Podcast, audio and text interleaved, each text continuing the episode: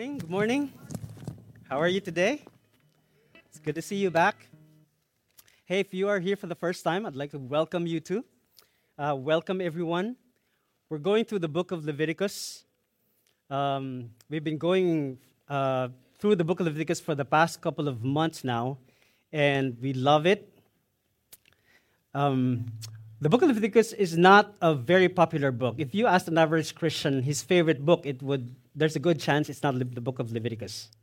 Uh, s- survey anyone who who have read Leviticus. That's that's the point. this is hard. The book of Leviticus is one of the first five books of the Bible, but this is not the book that you go to when, say, you want to improve your marriage, or you're trying to improve your, your business, or that you're trying to s- seek wisdom from you know general way of life. This is not the book that you go to. The book of Leviticus has a lot of weird rituals and, and very strange laws, and it's really hard to understand passage that people are, are put off by reading this book. In fact, when I tried to start reading the book of Leviticus, I read it from the King James Version. the King James Version is the English vernacular of the 16th century. So you get the, the these and the thous and the yous. Uh, it's hard. So I, I read the book, I, I did not understand anything. Second attempt, I read this book, Leviticus. I was in the seminary, it's, it was a required reading. And we used a more contemporary English version. Uh, I, I got something. I got something. Uh, but at the end of the day, um, I did not really understand the whole thing. It just still looked like Jackson Pollock's paintings, too abstract for me. But then the more I study the culture and the history and the geography and the literary structure of the book, the more I dig deeper, the more I appreciate this book has a lot to say about God. But I understand that not a lot of people would go through this because, again, it's hard. Let me tell you a secret. Not a lot of pastors preach on the book of Leviticus. Why? Because you've got to have a lot of patience and determination to read through tons of books in order to understand this. So I understand the excuse why we're not reading the book of Leviticus, but it doesn't excuse us because we cannot afford not to read this book because if we don't read this book, we will never understand who Jesus and what Jesus did. The whole thing that surrounds the story of Jesus goes all the way back to Leviticus and the whole Old Testament.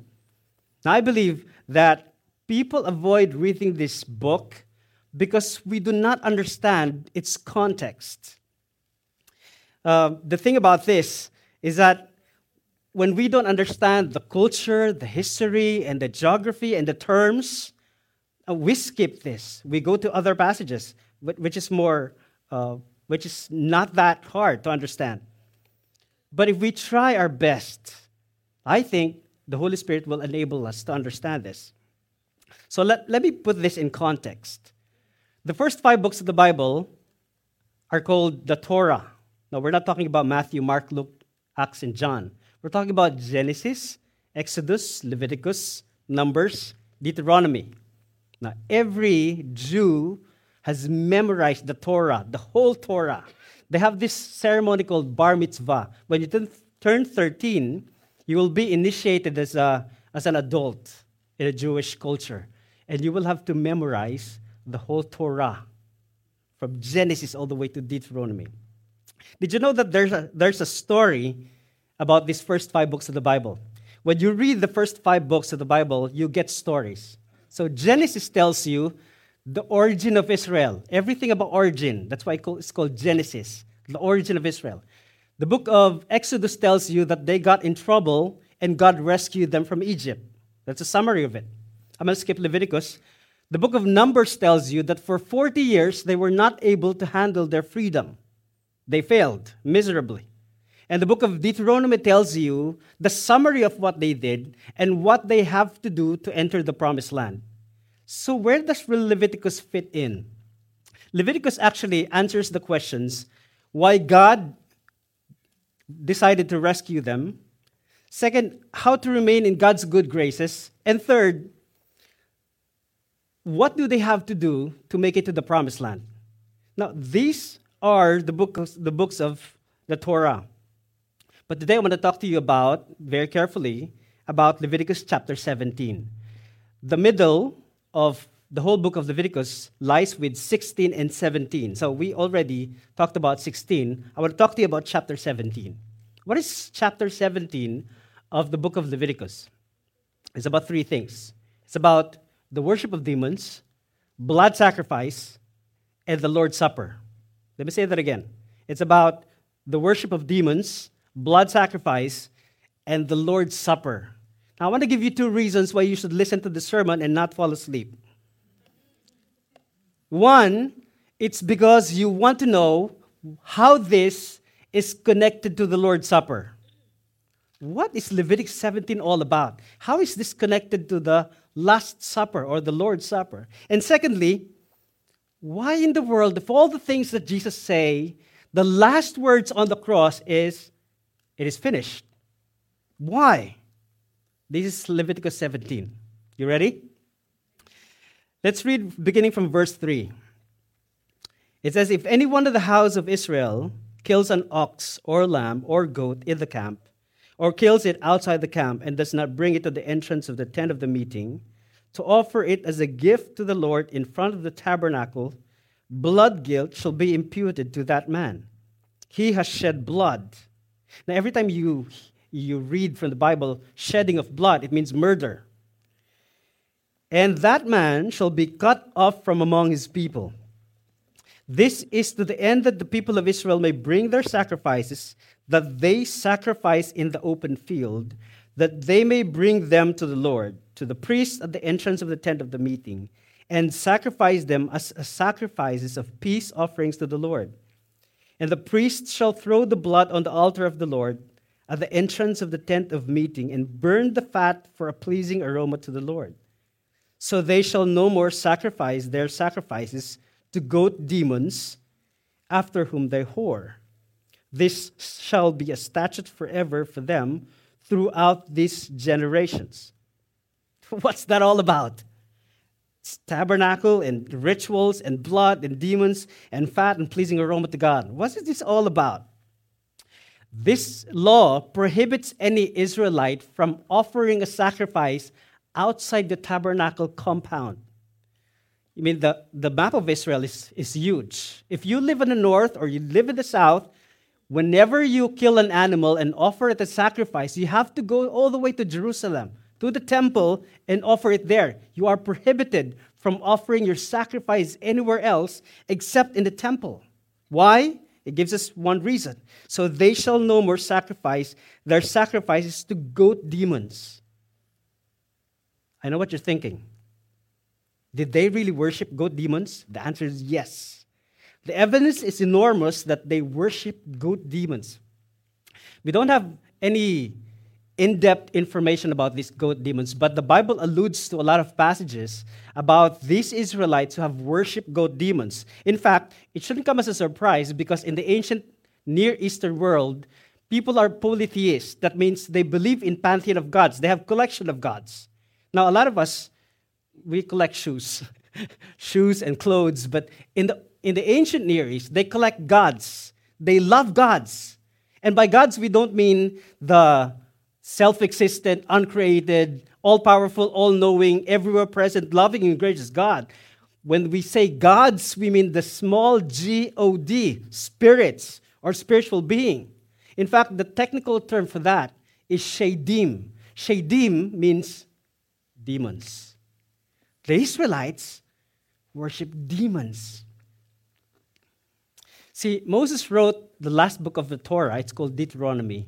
Deuteronomy is a recap of what happened to their 40 years in the wilderness. And he addressed the second generation by telling them what happened to their fathers, how they worshiped the goat demons for 40 years. Listen to Moses, Deuteronomy 32, and he will mention also the worship of demons. He said they stirred him to jealousy. He means God, Yahweh. Yahweh was stirred to jealousy with strange gods. The word for this is Elohim. With abominations, they provoked him to anger.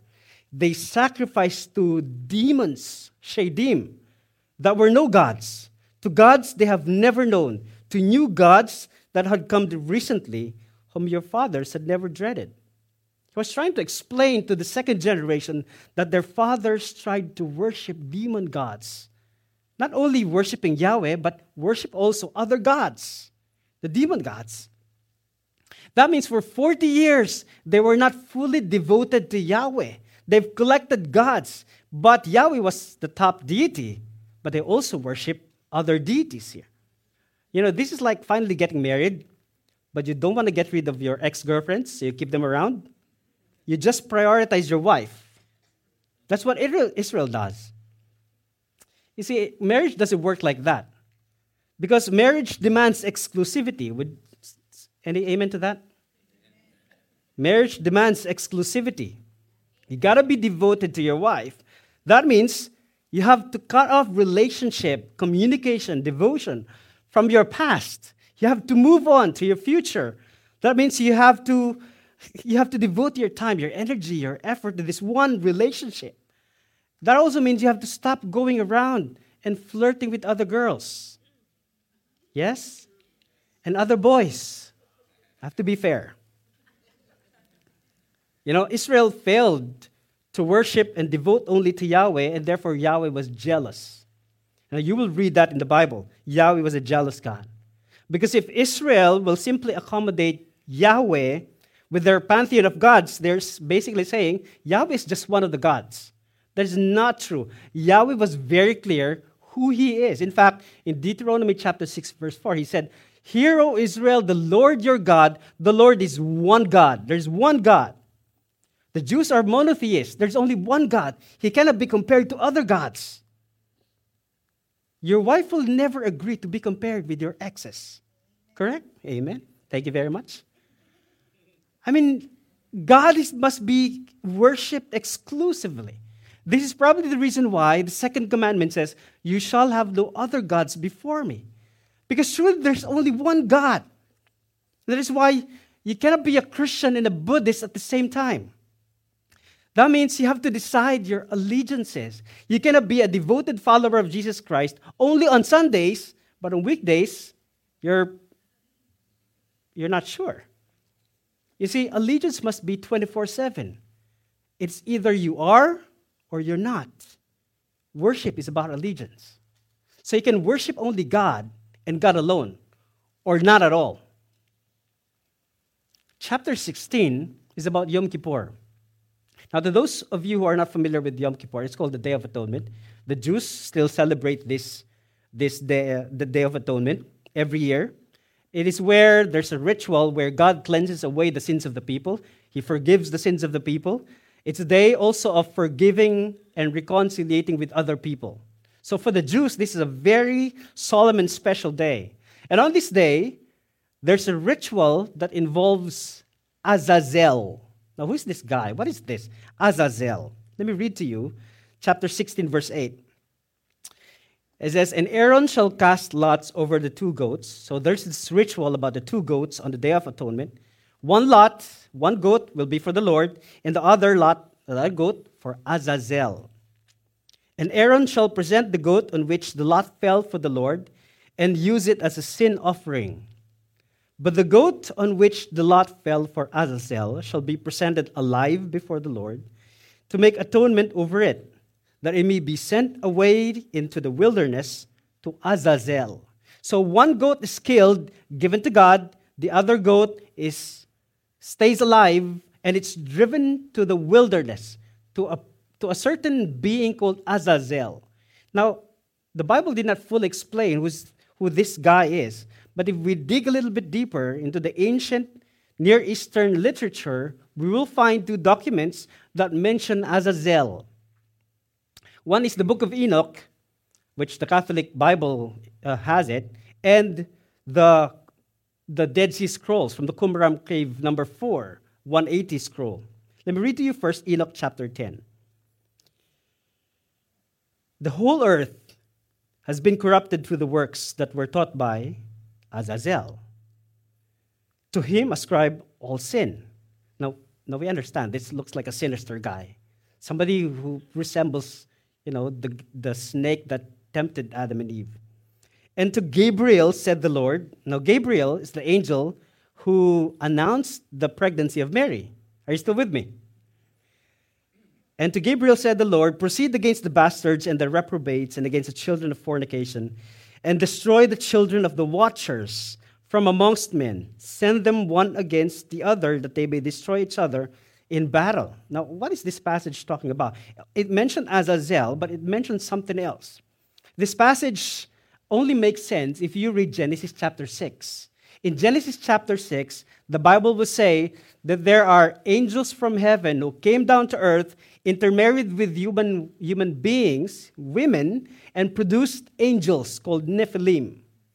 The book of Enoch is talking about Azazel to be one of those angels or fallen angels. Are you still with me so far? I hope this is not confusing to you. Now, these giant offsprings were the main reason whom God wanted Israel to eliminate from Canaan.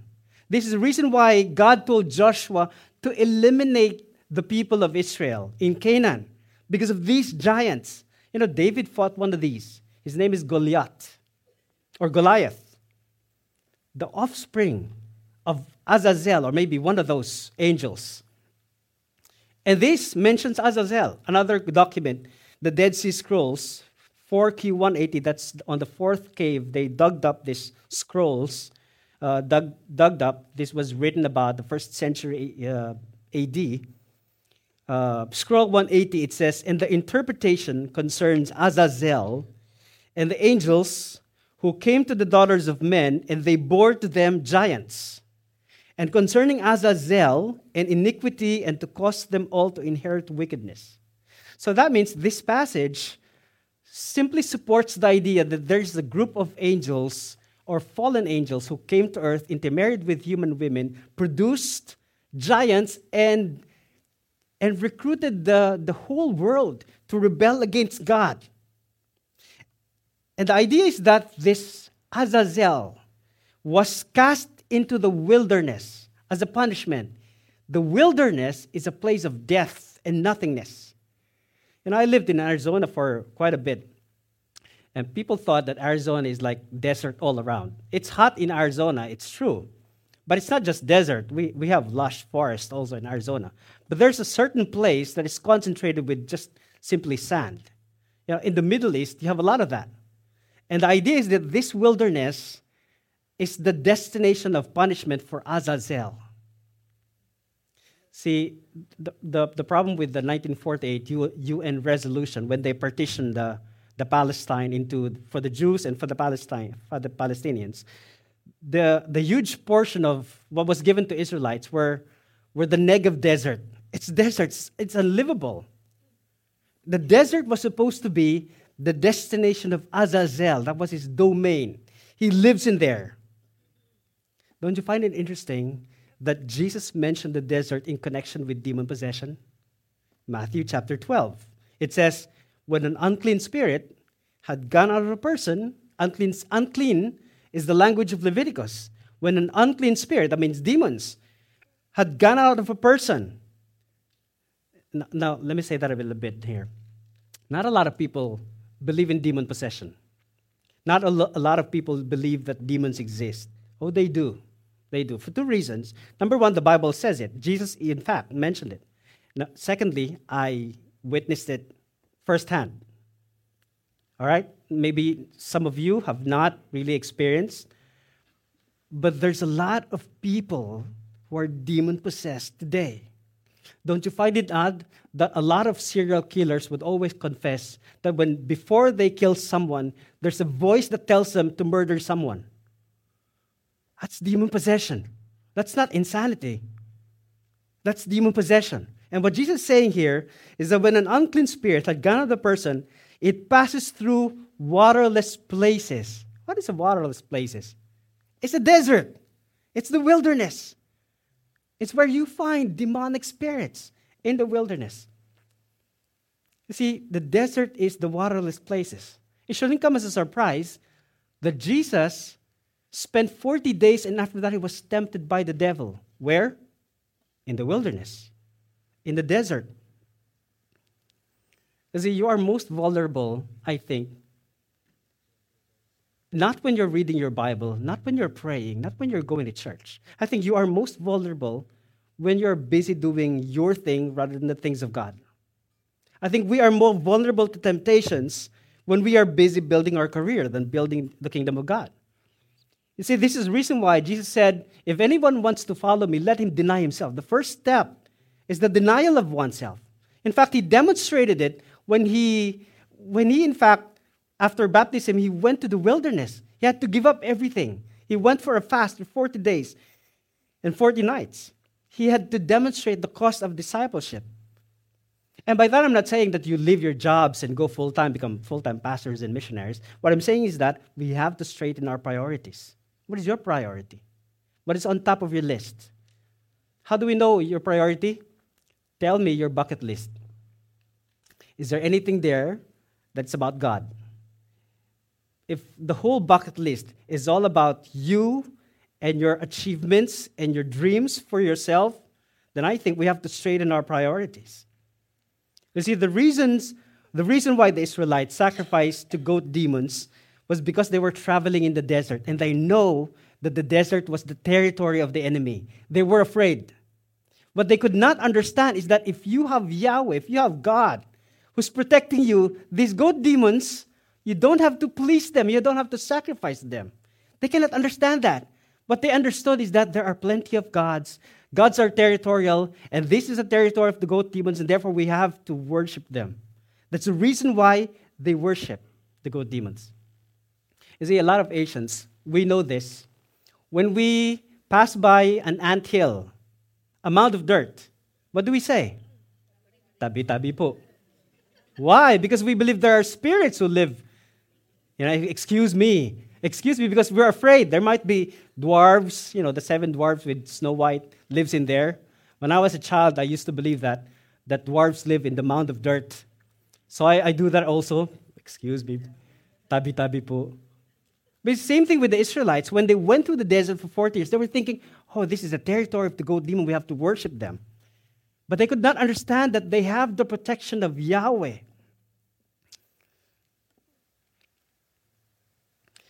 They couldn't wrap their heads around that idea that Yahweh is more powerful. They couldn't understand that if you belong to Yahweh, these goat demons cannot touch you. Let me give you one truth here to live with. If you are a follower of Jesus Christ, the Bible says your body is the temple of God. And if your body is the temple of God, you cannot be demon possessed. Do I hear an amen to that? You don't have to be afraid of demons. The demons can hurt you by another person or by some supernatural event, but you cannot be possessed. Your body is owned by God Himself. You're the temple of the Holy Spirit.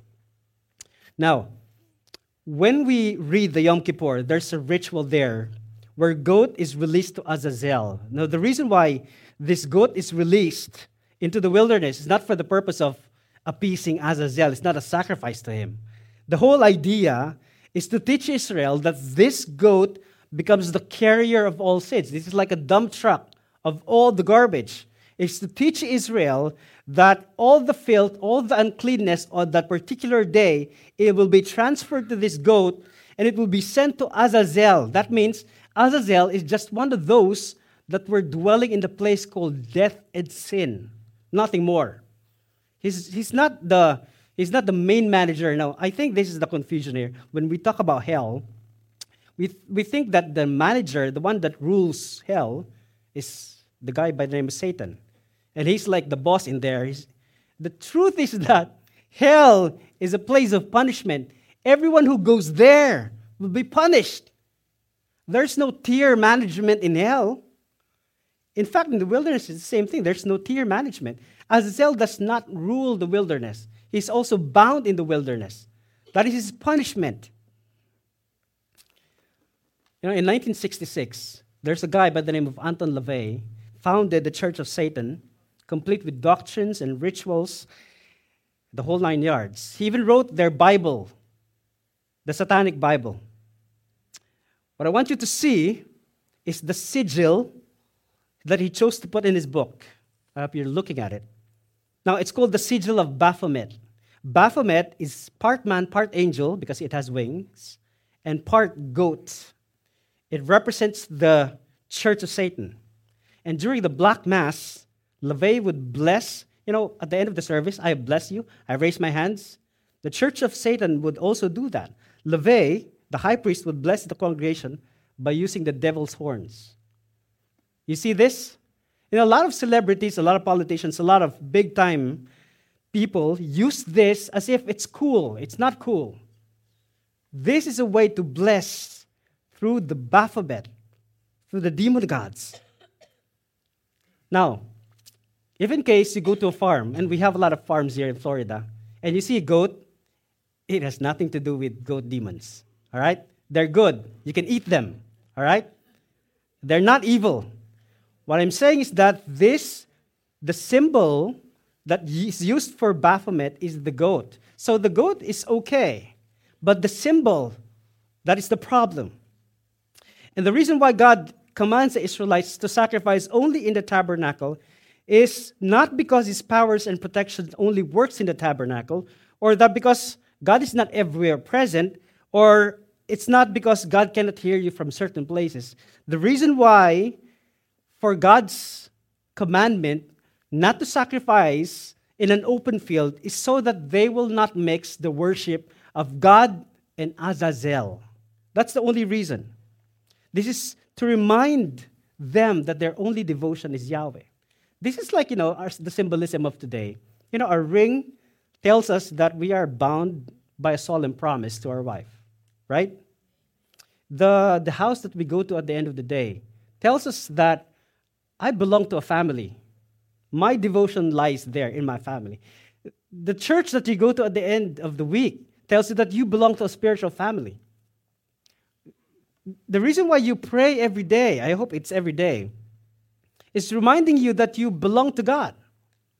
See, these rituals matter because this reminds us of things that really matters. Now, everything in almost everything involves ritual, and every ritual has a meaning. That means what you do and how you do it matters. What about blood sacrifice? Leviticus chapter 7, verse 10. Now, listen to this. If any of the house of Israel or the strangers who sojourn among them eats any blood, I will set my face against that person who eats blood, and I will cut him off from among his people. Now, this is not, not in any sense metaphorical. This is literally the blood. When you kill an animal, there's blood, the red that goes out from the animal. And in, according to verse 11, for the life of the flesh is in the blood. If I have given it for you on the altar to make atonement for your sin, for it is the blood that makes atonement by the life. You can almost hear a, a tense tone, a very stern tone with this command. Because the penalty for violating this command, when you eat blood, you sacrifice an animal and you eat the blood, is you will be cut off from among his people. What, what is this? What does it have to do with, with being cut off from amongst? Why is it so serious? Should we take this seriously? Now, what does it symbolize, in fact? Now, blood symbolizes life. That means God is the giver of life, and therefore, God is the only one who can take life away. That's why when a person or an Israelite kills an animal and drinks the blood, he's shedding blood. It's murder. In the understanding of the Bible, it's murder. Do you remember the story about Cain and Abel? Yes? So Cain killed his brother because he was jealous. And God confronted Cain and said to, her, to him, The blood of your brother cries from the ground for justice. And this is what Cain said Genesis chapter 4 13. He said, My punishment is greater than I can bear. Behold, you have driven me today away from the ground, and from your face I shall be hidden. From your face I shall be hidden because he committed murder. That means God will not look upon him anymore. You know our benediction, Numbers chapter 6, the Lord bless you and keep you. The Lord make his face to shine upon you. Blessing.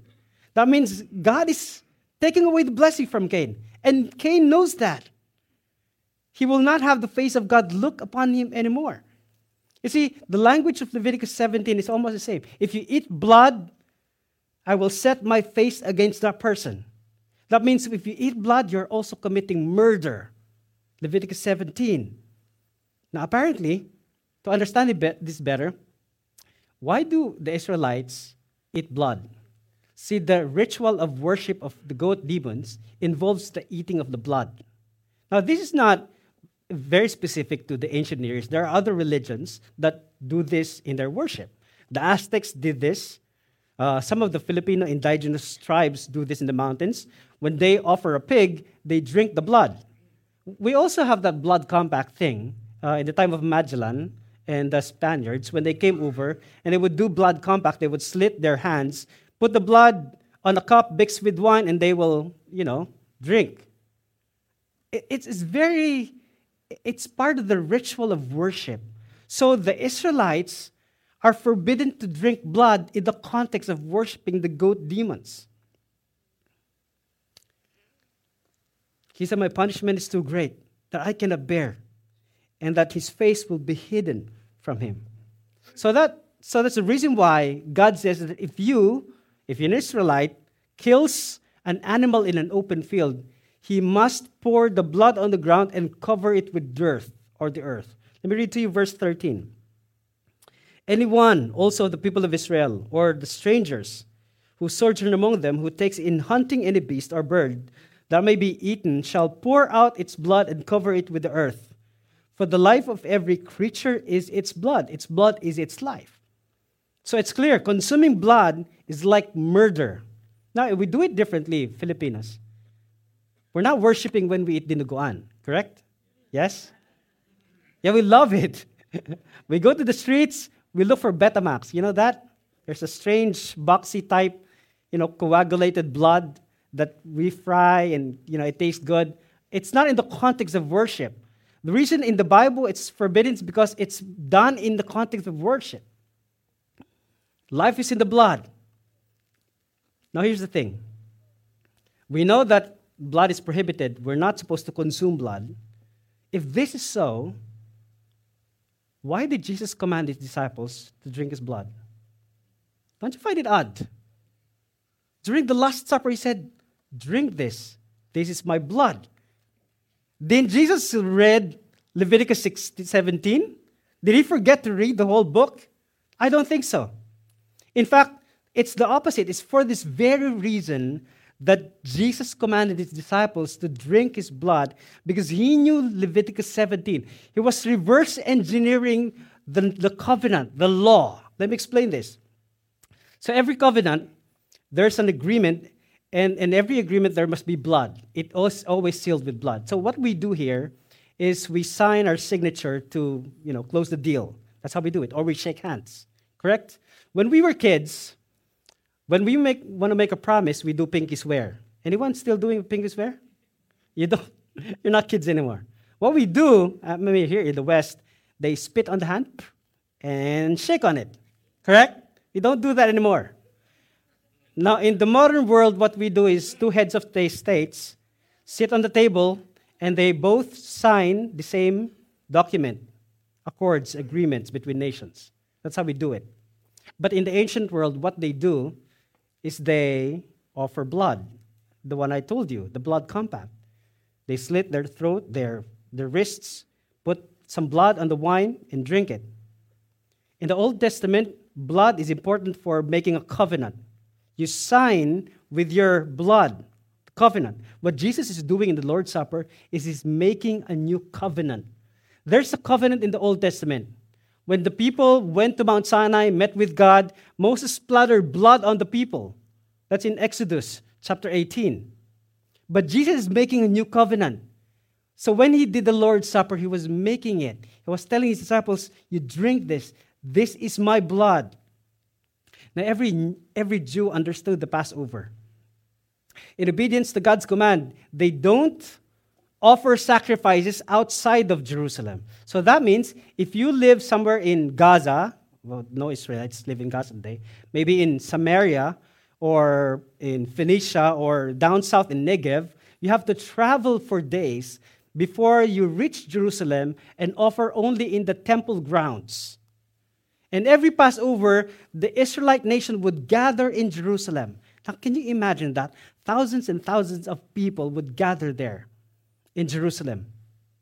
And on the Passover, Jesus knew that he was being hunted down by the authorities, but he decided to enter Jerusalem. That's the last week he entered Jerusalem, even though his life is in trouble. Why? Because there's Passover. He must celebrate the Passover in Jerusalem. So, what would likely happen? Peter and John would probably the top, the managers of the 12 disciples, probably would have purchased a lamb, an unblemished animal, brought it to the temple, lined up with all the people, and waited for the priest to check if it's really unblemished animal. And when the priest had checked, Peter would have probably slit the neck of the lamb, and one of the priests would take a bowl and take the blood of the animal. The priest would then take his bowl, go to the temple, go to the brazen altar, and pour the blood on the altar. The priest does this to every sacrifice. So imagine this imagine thousands of people sacrificing for one day, and all the priests would gather the blood, pour it on the altar. Imagine the bloodbath surrounding the temple. Why is this necessary? Because God demands it. Life is in the blood, and life belongs to God. And after that, Peter and John would have probably went back to the upper room. They would have probably brought wine and bread. There's Passover. We're not very familiar with Passover, but during the Passover, it's a ritual and dinner at the same time. So they eat the bread, they eat the paschal lamb, they also drink the wine. But there are four cups during the Passover. We just drink one cup here every second Sunday of the month. But the original Passover, they have four cups. That's how they, they do the, the Passover even today with the Jews. The first cup is drunk at the beginning of the ritual, Passover. The second cup, and then and then the host, that will be Jesus, he will tell the story of the Passover. He will retell the story of how God rescued them from Egypt and how they crossed the Red Sea and how God gave them manna in the wilderness and protected them. And then, right after telling the story, he would raise the second cup and he would drink again together with his disciples. And then, on the third cup, he will pronounce the blessing on the bread. That's why, in fact, in the Gospels of Matthew, Mark, Luke, and John, it will say that Jesus took the bread, broke it, and gave thanks and gave to his disciples. And then in the same way, he took the cup. That's the third cup. He said, This cup is my blood. Drink this in remembrance of me. Now, Matthew 26, verse 27 is very interesting. He said, He took a cup, this is the third cup, and when he had given thanks, he gave it to them, saying, Drink of it, all of you, for this is my blood of the covenant, which is poured out for many for the forgiveness of sins. Now, it's not true that, they only, that Jesus Christ passed on the cup to all his 12 disciples. They have each individual cups. So they drank from each, each cups. But very interestingly, Jesus said, which is poured out for many for the forgiveness of sins. Poured out is the language of Leviticus. You remember the priest who takes the bowl of blood, goes to the altar, and pours the blood? That seals the covenant. What Jesus is saying here is now is that I am making a new covenant. And instead of going back to the temple, going back to the altar and pouring blood on there, it is my blood that you have to drink. This is kind of different. This is reverse engineering a new covenant. There's something I want you to pay attention to. You see, Jesus did not finish the ceremony. There's supposed to be four cups. And Matthew was very, very particular to point us that he did not finish the fourth cup. Look at Matthew 26, verse 30. And when they had sung hymn, they went out to the Mount of Olives. See, after the third cup, he will bless the bread, break it, and then drink the third cup. And then, supposedly, they will sing a hymn and then drink the fourth cup. But in here, it says they sung a hymn, they did not drink the cup, they went out to the Mount of Olives. Jesus specifically skipped the fourth cup so they went to the Mount of Olives. What happened in the Mount of Olives? But you find Jesus is in the Garden of Gethsemane. Jesus was praying in the Garden of Gethsemane. What was he praying in the Garden of Gethsemane? He was praying about a cup. Father, may this cup pass from me. What is this cup? Is this a fourth cup? He was talking about this cup of suffering. You don't hear about this cup until Friday, the following day at 3 p.m., when he was already on, on the cross, This is what John says in John 19. After this, Jesus, knowing that all was now finished, said to fulfill the scripture, He said, I thirst. A jar full of sour wine stood there. So they put a sponge full of sour wine on a hyssop branch and held it to his mouth. When Jesus had received the sour wine, he said, It is finished. And he bowed his head and he gave the Spirit. What exactly is finished? He was talking about the Passover ceremony because he did not finish the Passover ceremony. This was his fourth cup. This is the cup that seals the covenant. When Jesus says it is finished, he's telling his disciples and the world that the purpose of blood is for the atonement of sins. Leviticus 17. It is for the forgiveness of sins, it's for the cleansing of our sins, you and I. Jesus is cleansing us from our sins so that we can approach God in his holy place, so that you and I can see God's face again, unlike Cain. You see, the fourth cup is Jesus putting his signature on the document that says, You are forgiven. The cup means you are forgiven. It's a signature paid by his own blood. You see, sometimes we feel unloved and unimportant. Sometimes we feel that we're not valued. Sometimes we feel like, know, we've been doing a lot of things to earn the love of maybe our husband or wife or children or friends or people in the church, but we still feel alone sometimes. You see, your worth is not based on how many friends you have. Your worth is not based on how much money you have. Your worth is not based on anything that adds to your life today, your material possessions. Your worth is based on how much Jesus paid for your sins.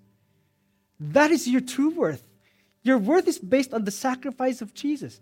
And no matter what you feel, no matter what thoughts go through your head, listen to me. You are loved. Let's pray. Father, we thank you. Thank you for the reminder that you love us. Thank you for the reminder that you have paid so much so that we, your people, can be made whole. That regardless of our past, regardless of the sins that we made in the past, we are now can start new and fresh because you have forgiven us from our sins. Father, thank you for the reminder that our worth is not based on what we do for you or what we don't do for you. That our worth is not based on, on what we accumulate in our lives. That our worth is solely based on your love. A lot of people are asking how much God loves us. But the outstretched arms on the cross says it all. That you loved us that much. That you had to spread all your arms to show us your love. Thank you, Father, for your sacrifice on the cross. We pray that we will be able to return back the favor and, and love you just the same. I pray that you will bless us today. In Jesus' name.